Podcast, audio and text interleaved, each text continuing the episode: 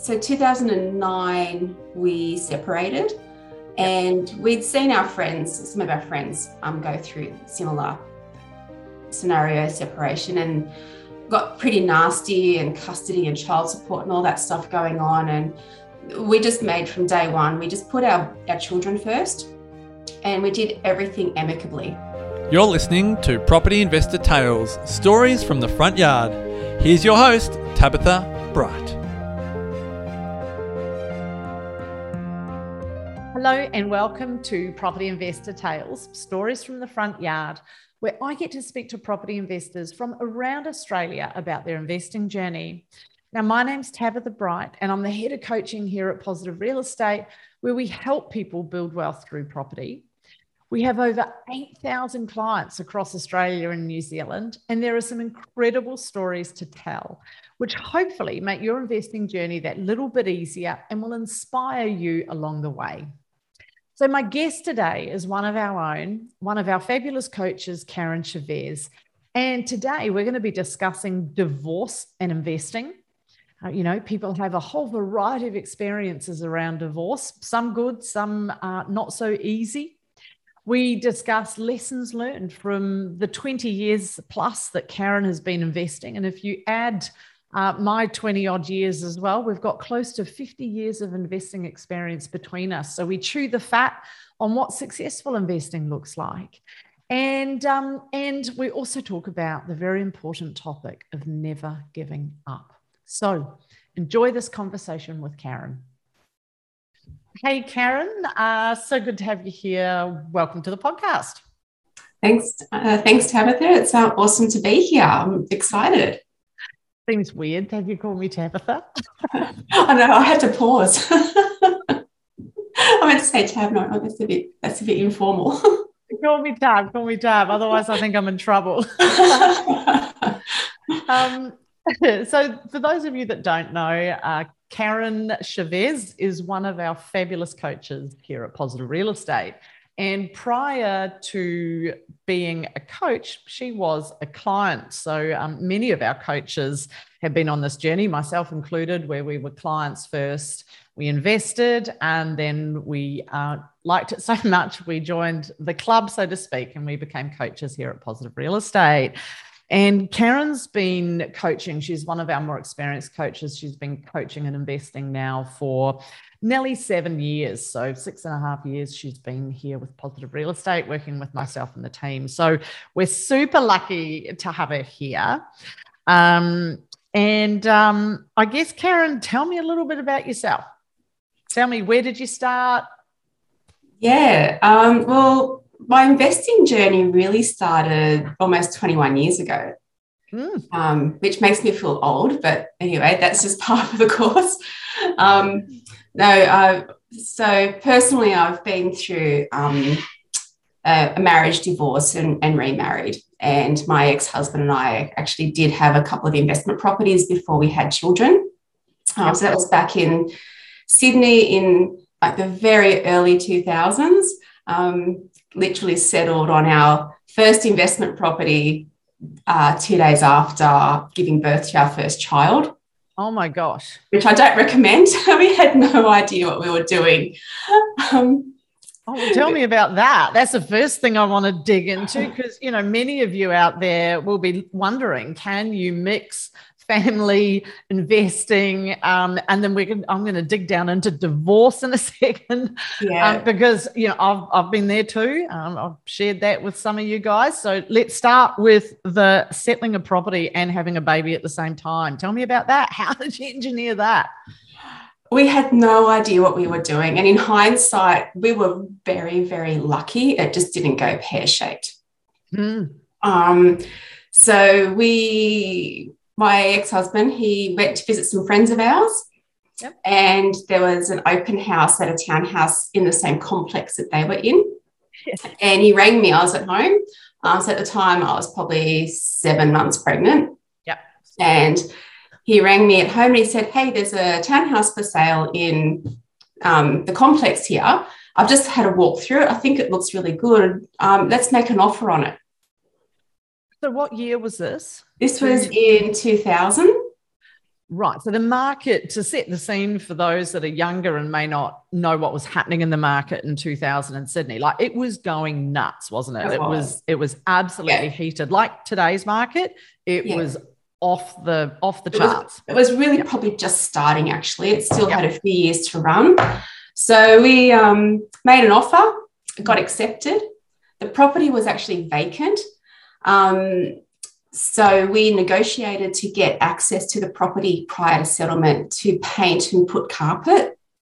Ah, um, so did a bit of a small reno. Um, my dad was not working at the time, and he kindly did the work for us. So that property was not air conditioned. This was literally over December, January, um, and my dad worked through every day painting the, the whole property inside it, like all inside, um, in the heat. And I felt really sorry for him, but bless him, he did it for us. Um, when we were going for the loan, I didn't want to tell the broker that I was pregnant. So when he came to our house, I literally sat at the kitchen table with my stomach under the table and didn't move for the entire meeting. and I was finishing up with work as the loan application was going through. So even for my voicemail at work on my work number, I didn't put down that I was on leave, just that I was on maternity leave. I just said that I was just out of the office and didn't say why and just trying to make sure all the loan went through without them knowing that I was pregnant. wow. so then we had to wait for settlement and um, yeah, literally we are like pretty much just like driving home from hospital and the solicitor calls and says, Hey, you've just settled. we're like, okay, great. I've got this two-day-old baby in the car. oh, um, and then we yeah. had a friend move in. Oh, how did that go? Um, not too bad, but so and because it was in the same complex as another friend, so my um, ex-husband would drive over there every night, every Friday night, pick up the rent. old school. Very old school, and have a couple of beers with our friend in our unit and his friend in the other unit that was just across the way. And um, that became a Friday night regular. Huh. So, um, yeah, so all the wrong things. We didn't even have landlord insurance anything. We just had no idea what we were doing. Wow. So there's a couple of things I want to hone in on here. So the the first thing is um, and don't let me forget if I say, oh, what was the other thing? The two things I want to hone in on are negotiating your terms prior to settlement. So that's interesting. It gets tougher in a hot market to do that. Yeah. Um, so we'll talk about that. But the first thing I want to touch on is renting to friends. Like yeah. that, like when I coach people, I would usually recommend it. no, I was going to say, normally I don't recommend renting to family or friends. It's not that it can't be done successfully, and you do see people that do it successfully and, you know, do a good deed for their family, or they look after a friend in a tough situation, or they just like the certainty of who they're renting to. But I would say, and tell me if you agree, probably 80% of the time, it goes sideways, right? Correct. It goes sideways. So tell me about that. Did that work for you? You didn't, did you have a signed lease? No. So no lease? No lease. no landlord insurance. Rent? Market uh, rent? yes, it was market rent. Oh, okay. Well, that's a tick because yep. often it's not. Usually it's That was the deal. Uh, Our friend needed somewhere to go. Um, yep. And we said, look, well, our place is ready. So like he literally moved in the day it settled and we got the keys. Yep. Um, and he was there for oh, I can't even remember how long now. Um, and then when he moved out, um, a fellow that I worked with was looking for somewhere to live with his partner. So you put but, a workmate in there. But by at that point, I actually put it through a real estate agent and just went completely hands off. Yeah. Um, and put it through an agent. I said, look, here's the agent's details if you're interested. This is where the property is and i just like left it all that way. Um so that was yeah again just completely hands off on close to home right? Because was, i worked with him like every day like in my team. Like i it wasn't even just someone you know different part yeah, of our work. someone at arm's length. So because obviously the challenge is it's all good when it's good. Yeah. Um, but as soon as something goes a bit sideways, um, you know, money troubles, repairs yeah. that aren't done in the time frame they want, even not having a lease can get in the way of you getting landlord's insurance. Correct. Like if you don't have a formal lease agreement, then you know you can't get insurance. Um, you know, there's a whole raft of stuff in there. So, so you learned via the school of hard knocks, kind of what not to do, right? Yeah. yeah. Which um and that's one of the key things around mentoring and coaching um, that we like to talk about with our clients is learn from some of the mistakes that we've made. Like, unlike you, Karen, I've invested for uh, since my 20s and I'm 52. So somebody do the math. yeah, it was 23 to 52, whatever that is. Yeah. Um, and so, you know, there's a there's a good deal of accumulated knowledge in there, a lot of do's, but certainly a lot of don'ts. And I love talking yeah, I love talking about the lessons and the don'ts because they're often more interesting. And um, and they're often where you learn stuff and it it's that baptism by fire and all those cliches around um, you know, carbon becoming diamonds with pressure and all of that kind of stuff. There is a certain amount of truth to that, right? Yes. And coaching can help you fast track when you learn by other people's mistakes. So, coming back to something that you did really well, um, and is and is hard to do, and and only because the terms you negotiated for yourself where you could go in prior to settlement and rip a whole lot of stuff out and renovate a property. One of the key things for um, the vendor, uh, the person selling the property, is if Karen didn't settle, they have a risk that they now have a property that might be half renovated with everything torn out and half painted you know, a, a substandard job potentially. They've got no control over that. And they had to be confident that Karen was going to settle. And, you know, sometimes uh, shit does happen. Excuse the, you can beep that out. Um, and sometimes people don't settle, they don't settle on time, or they can't get finance at the last minute. Um, you know, it might be a situation like yourself, Karen, where um, you know, you'd um, gone under the radar with your pregnancy and um, and maybe the employer did a did a check and found out that you, you know you weren't actually at work. Um, so I knew the HR person really well. I went and had a word to her. oh my god, this goes in big, big inverted commas. Don't, don't do, do it at home, kids. Don't do this at home. Highly. yeah, this is yeah. pre GFC, and finance was probably a little bit looser as well yeah, back then. A lot looser. So um, it was, you know, the HR person was said, I'll only answer their question, and they only normally only ask, "Do you work there?" And this is is this your income? And um, don't volunteer any information they don't ask for. Perfect. So, Perfect. I was like, perfect. Um, but yeah, no, it was pre GFC. So definitely finance was looser back then.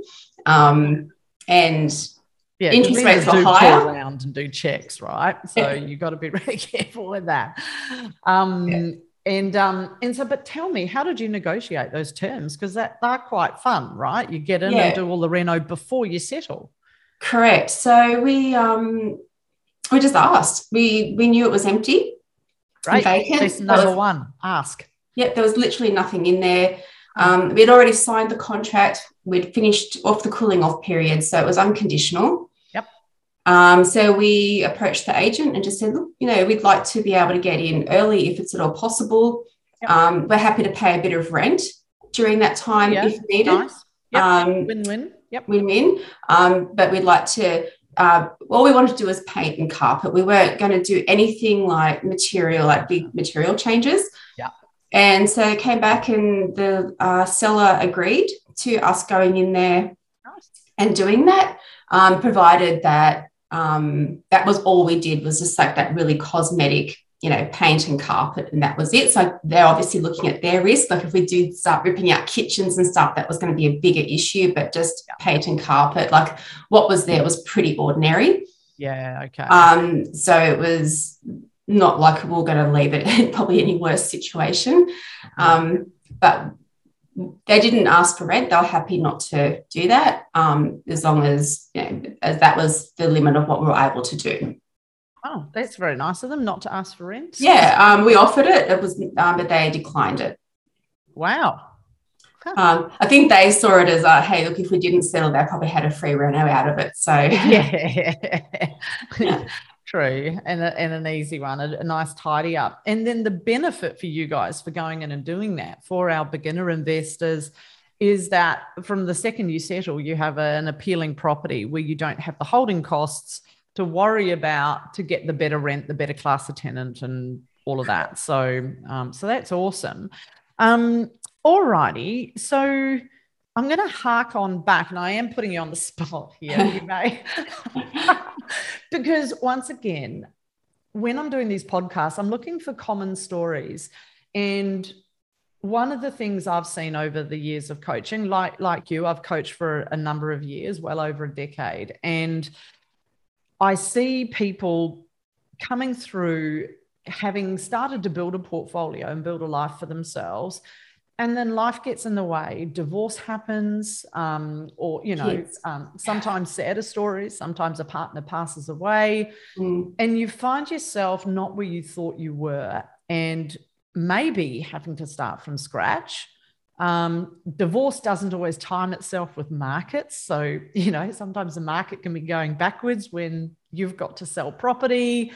Are you happy to share some of that yeah. story? Um, yeah. Where did you end up? What happened? How do you get back up on your feet after a life changing? Well, again, I have to say, I've been absolutely blessed and lucky through my journey. And it's, and I'm going to say it is all absolute luck. Mm-hmm. There's no planning in anything that I did. Um, yeah. Leading up to sort of where I came to start my investing life again. Um, it was all pure luck. So, uh, my ex-husband we ended up with a couple of investment properties and a home. We were cross securitized. Everything was the wrong way around.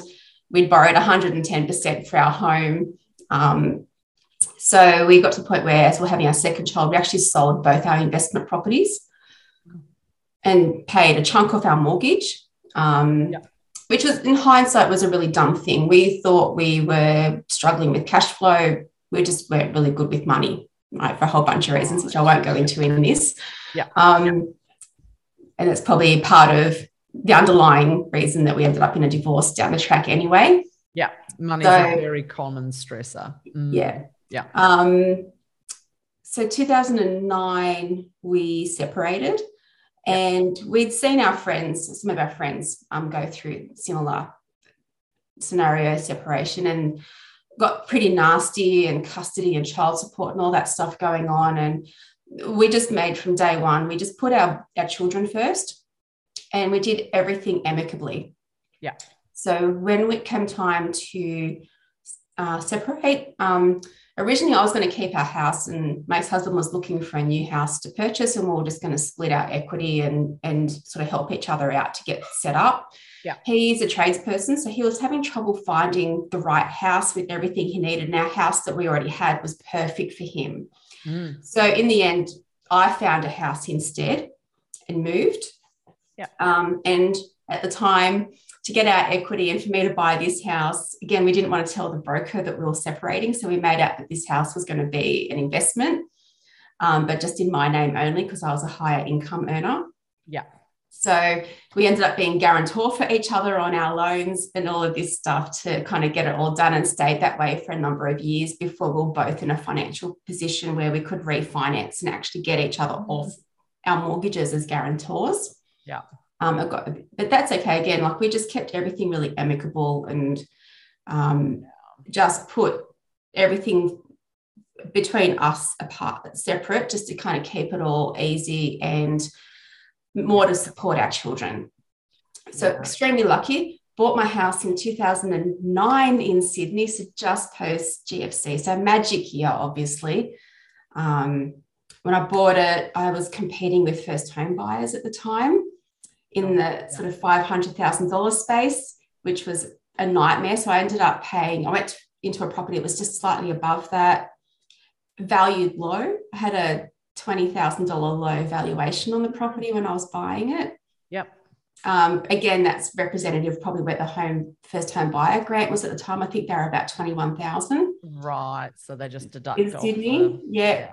Um, but that's okay. Like I had a big enough deposit that that didn't bother me. So again, a great story, you know, like I had a low val, but I just wanted the house. I needed to get into a property. Yep. Um, again, I negotiated terms on the property. Oh, yeah. Um, so I was, so my ex-husband and I were still living together, separated. Obviously, settlements can settlements will take six weeks. So the property was again empty. Um, so I negotiated and got had the seller allow me to move in early and pay rent until settlement. Um, so I was able to move in sort of within a week of signing the contract. Oh, that's amazing. Yeah. And um, right, the negotiate. I didn't know this about you. my motto is if you don't ask, you don't get. Absolutely. um, and I say that to my clients too. Ask the question. You, can, you know, if they say no, it's no. But if you don't ask, you'll never know. Yeah. Um, yep. Always ask. Yep. So, and it just, yeah, it was getting pretty tense still living together but separated. So it was, yeah, we needed to move. anyone, even amicably. Yeah. Yeah. Um, as, as like I say, it was, it was a conscious decision to be amicable through the process. Yeah. Um, yeah. It wasn't easy by any stretch of the imagination. But again, I can imagine. It was all luck. Um, we'd bought our house early enough in so we bought the house in 2002 um, so there was equity in it um, we'd sold other properties we'd paid our mortgage down considerably so there was you know some good equity in our home which gave me a good deposit to to buy the house that i've got now and just yeah. kind of keep on going so um, you know divorce can be challenging and I, my, my advice to anyone going through it, and I know it takes two to, to tango, um, but if you make it hard for yourself, I've seen people it stretches for years and years and years and just ties everybody up mm. and costs a huge amount of money. Yeah. If you can do it amicably and just do it smoothly, you both end up in front. Like it, yeah. it's a no-brainer. Unfortunately, not everyone can put their feelings aside yeah and the ego aside to do that yeah yeah and sometimes yeah sometimes there can be one party that's a little bit more tricky there can be it, it's tough when there's hurt and, yeah. Um, and the reasons why there could be a whole number of reasons for the divorce. I know like domestic violence and that can come into the picture as well, which is not easy. So um, if you've got the opportunity to do it, yeah, simply and easily and you know, amicably, yep. Much yep. better off. But yeah, I've yeah, coached quite a few people through divorce, and it's oh, some of the yeah. stories you hear.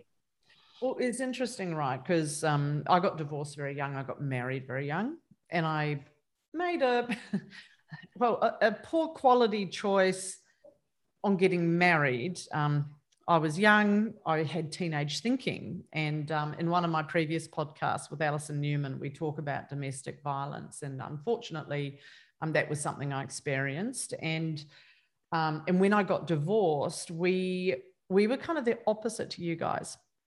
We'd bought um, and paid a little bit too much for the property, and but it wasn't a hot market. Um, we got into a property because we had limited uh, deposit funds.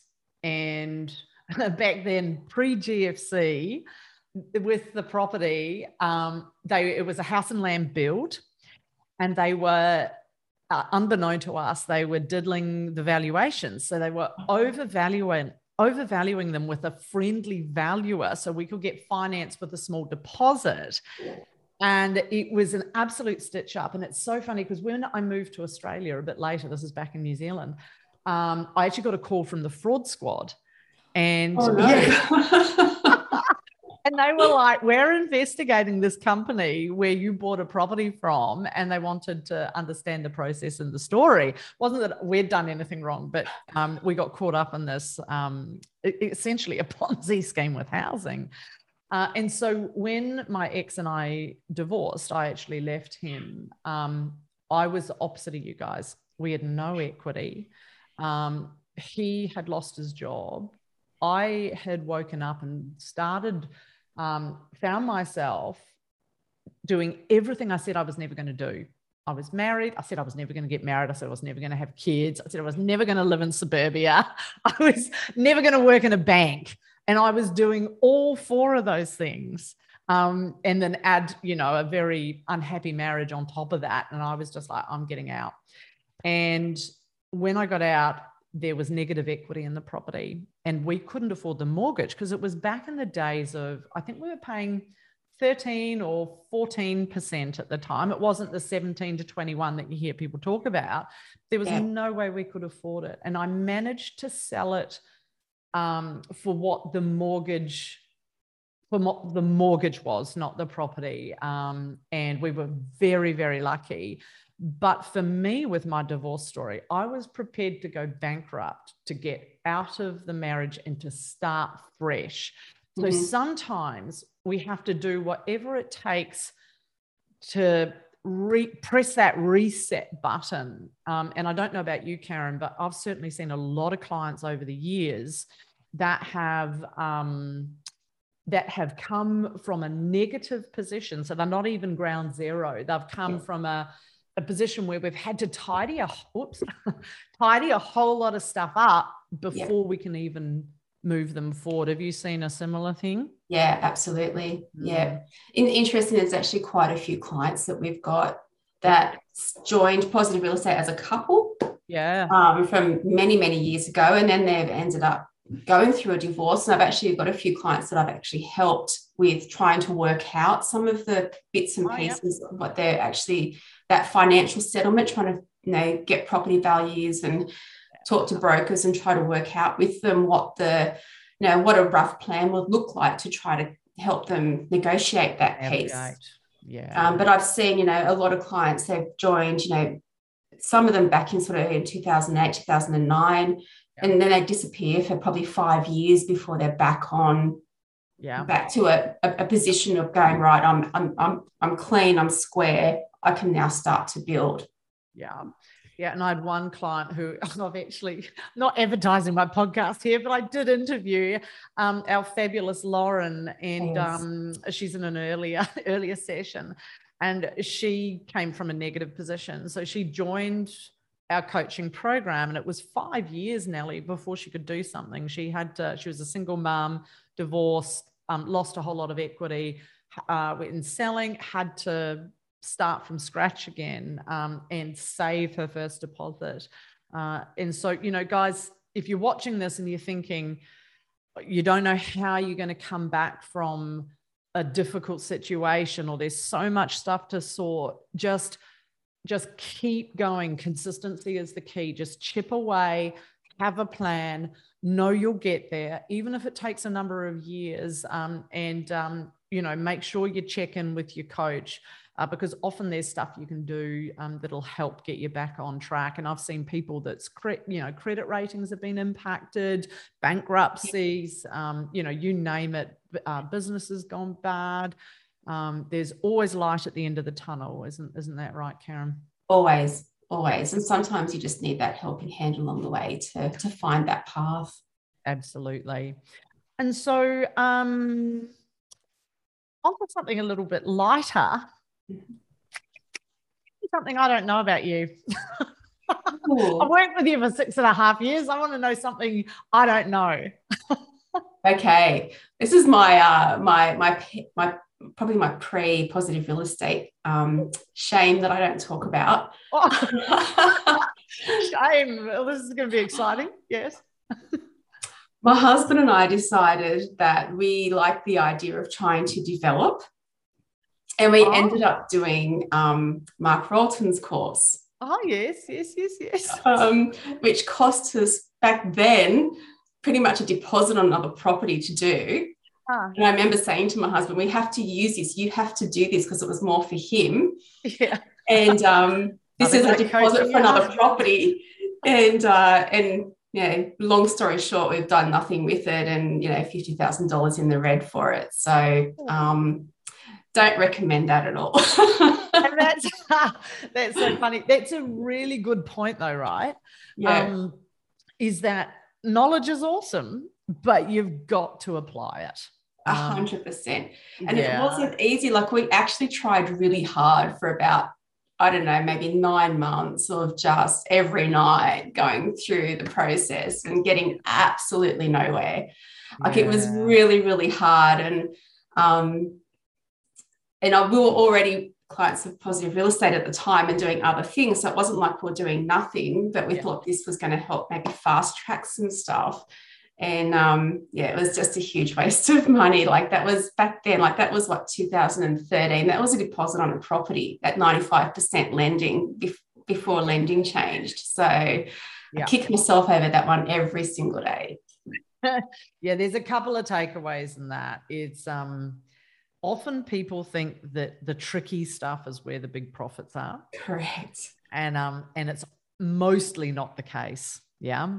Yeah. Um and um and it's not that the course that Mark does is, is uh, dodgy or or it's not. It's it's all legitimate. It's just hundred percent.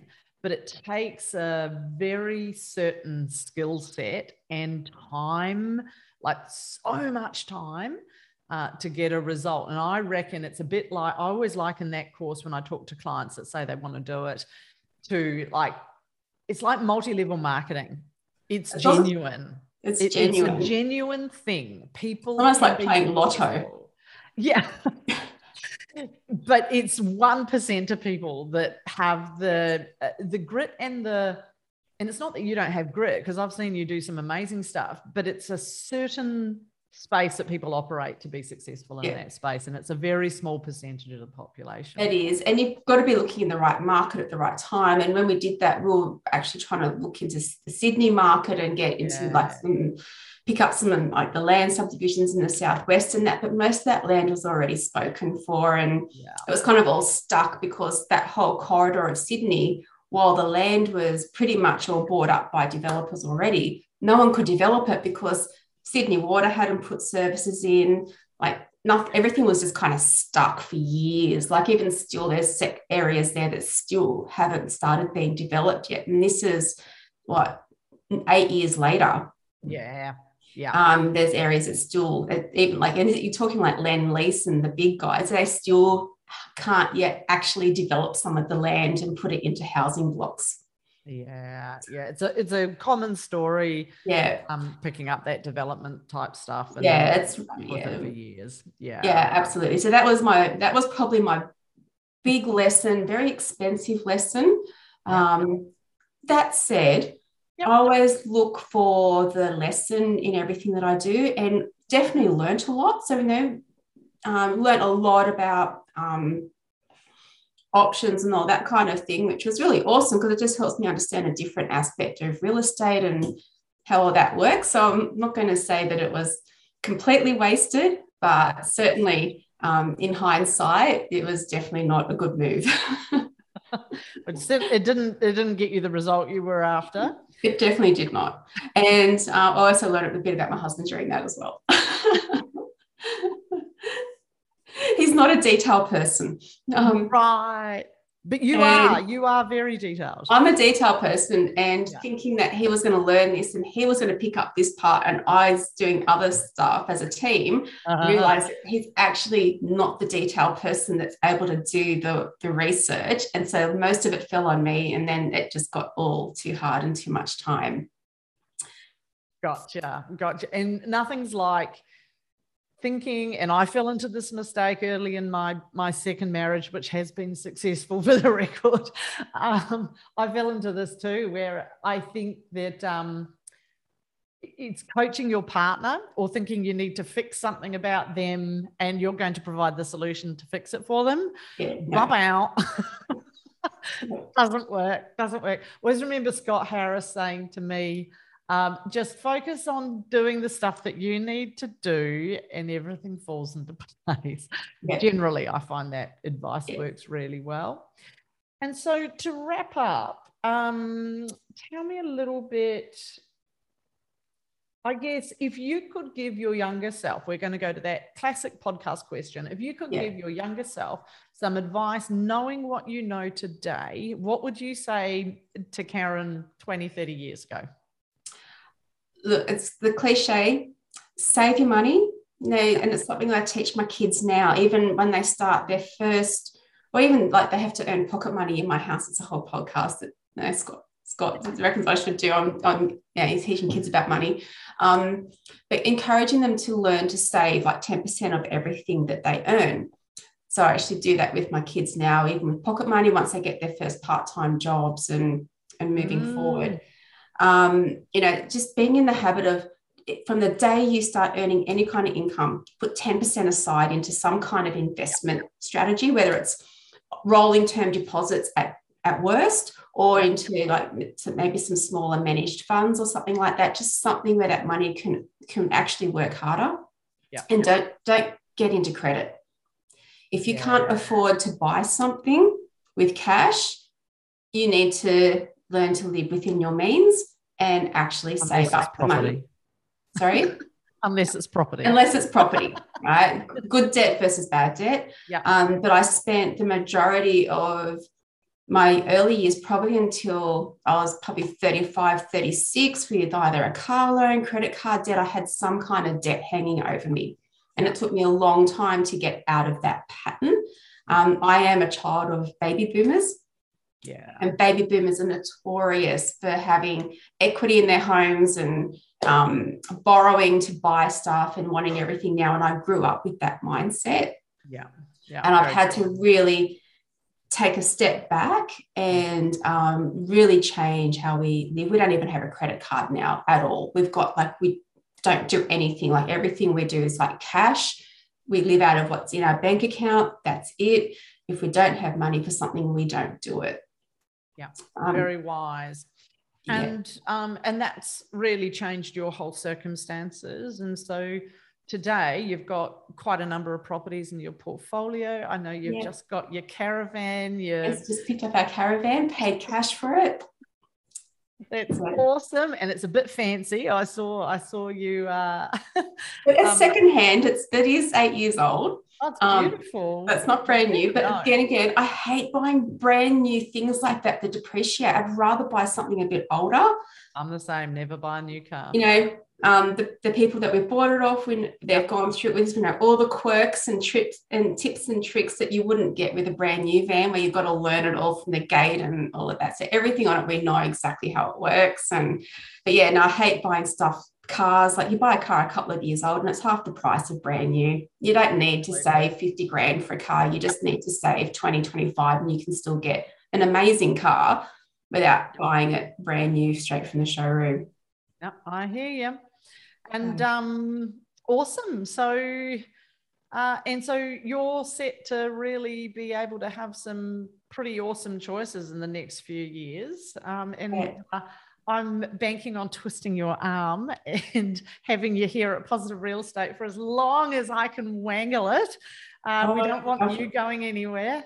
that's a. I think that's a given. I don't know what else I would be doing and how. Um, you know, the really cool thing is like running with me and running with you. I can't wait to but two and a half weeks to our next run together. Um, not that we'll be together. You'll be, I'll be eating your dust and you'll be finishing oh, no, no, ahead no, of me. no, no, no. anyway, we digress. Um, we always have to t- turn to running, doesn't it? Um, I was just going to say, um, you know, the exciting thing is um, while I would love to have bought one more property in our portfolio, our circumstances have been in the last couple of years with my husband's work that that's not been possible, um, which has put us into consolidation. But now we're learning a whole lot of stuff about consolidation. And I thought consolidation would actually be really boring, um, but it's actually fascinating. And it's now opened up um, some amazing new opportunities for us as a couple. Um, our kids are getting older. And I can see, you know, with everything we're doing at the moment, potentially by next year, we don't even need my husband to work anymore, which oh, is super exciting, takes yep. a lot of pressure off him. Yep, um. And you know, so consolidation is actually super exciting because now we can start to see that next stage and the light at the end of the tunnel and everything we've been working for. So, um, you know, and it's nice being able to talk about that with clients when they're feeling a bit like they're in acquisitions, they're still building, and they're feeling a bit like, does this actually work? Do we get there? And I can sit here and go, you know what? It actually does. This is yeah. this is really, really cool. If we get to the next stage, it's game on. Yeah. Um, yeah. So super excited at the moment. Oh, that's awesome to hear. And so, just to translate for anyone that's not familiar with how we work here at Positive Real Estate, Karen's talking about when you start investing, it's acquisitions phase. So, you're buying your property, you're getting enough property under your belt to work out what income you want in retirement. Um, and then, um, and then, as your portfolio performs and you start to get that growth, you start to get your rents up and um, your debt down. We enter consolidation phase, and this is when we're getting rid of debt. Um, the properties are really looking good. You start to have some financial choices as you move into lifestyle, which is the final stage of your investing. Um, and you might do things like, you know, joint ventures. You might put some e- lazy equity that's sitting around into something else um, yeah. to, you know, get you a higher return to help with that debt. But that's all part of the strategy and what we do here at Positive Real Estate. Yeah. Yeah. Super awesome. That's what we're doing. Joint ventures are next. We're getting our equity out at the moment to do awesome. that. So exciting.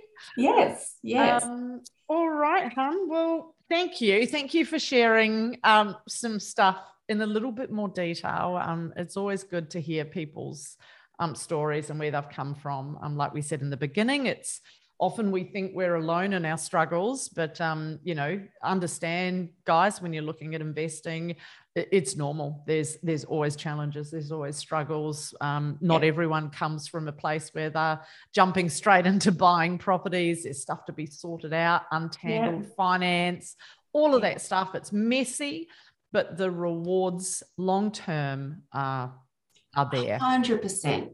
You yep. know, hundred percent. Like when things started to go a bit pear shaped with my husband with work. Mm. The, I never ever lost sleep over any issues we were having because I knew that in a heartbeat, if I needed to sell a property to relieve some debt, I could. Like yeah. we had we lost an income for a little while. We had, but we had some cash flow coming from property. We were getting tax benefits. We were positive cash flow comfortably. Yeah. We had other property there besides our home, and we actually did sell a property um, beginning of last year, unfortunately. Anyway, they held, that one for another year. Um, but it was there. And like if we had done zero investing at all when we were down in income, we would have been struggling to pay our mortgage, and the only asset we would have had to sell would actually have been our home. Yeah. So our investing, even though it wasn't giving us like that solid cash flow at that point, it was still a bit young. It absolutely saved our butts when it came to that situation. Yeah, good to know and good tips. And this is what it's about, right? Choice. Often people don't invest because they're worried about job security and there's a whole bunch behind that like guys you've got to actually give yourself more assets more behind you that gives you choices when things go great or things aren't great you've got choices I reckon there's a whole nother podcast interview on this. get, you, get you on for round two. probably. We'll probably talk about this for a year. Awesome. Well, thank you so much. Um, Welcome. Darling, darling Karen Chavez. Um, awesome to have you as a guest. Thank you so much for sharing. And, um, and we'll see you soon. Okay. Thanks, Tab. Bye. Bye. Hey, thanks for listening to Property Investor Tales. Remember to subscribe so you get notified every time a new episode drops. As you can guess, I love hearing people's property investor tales. So if you'd like to share yours, then please get in touch with me via email at propertyinvestortales at positivementor.com.au. We would also love your feedback and I would appreciate a five star review over on Apple Podcasts or Spotify. Remember, you can watch all of these podcasts over on YouTube at Positive Mentor or at positivementor.com.au. Until then, take care, happy investing, and bye for now.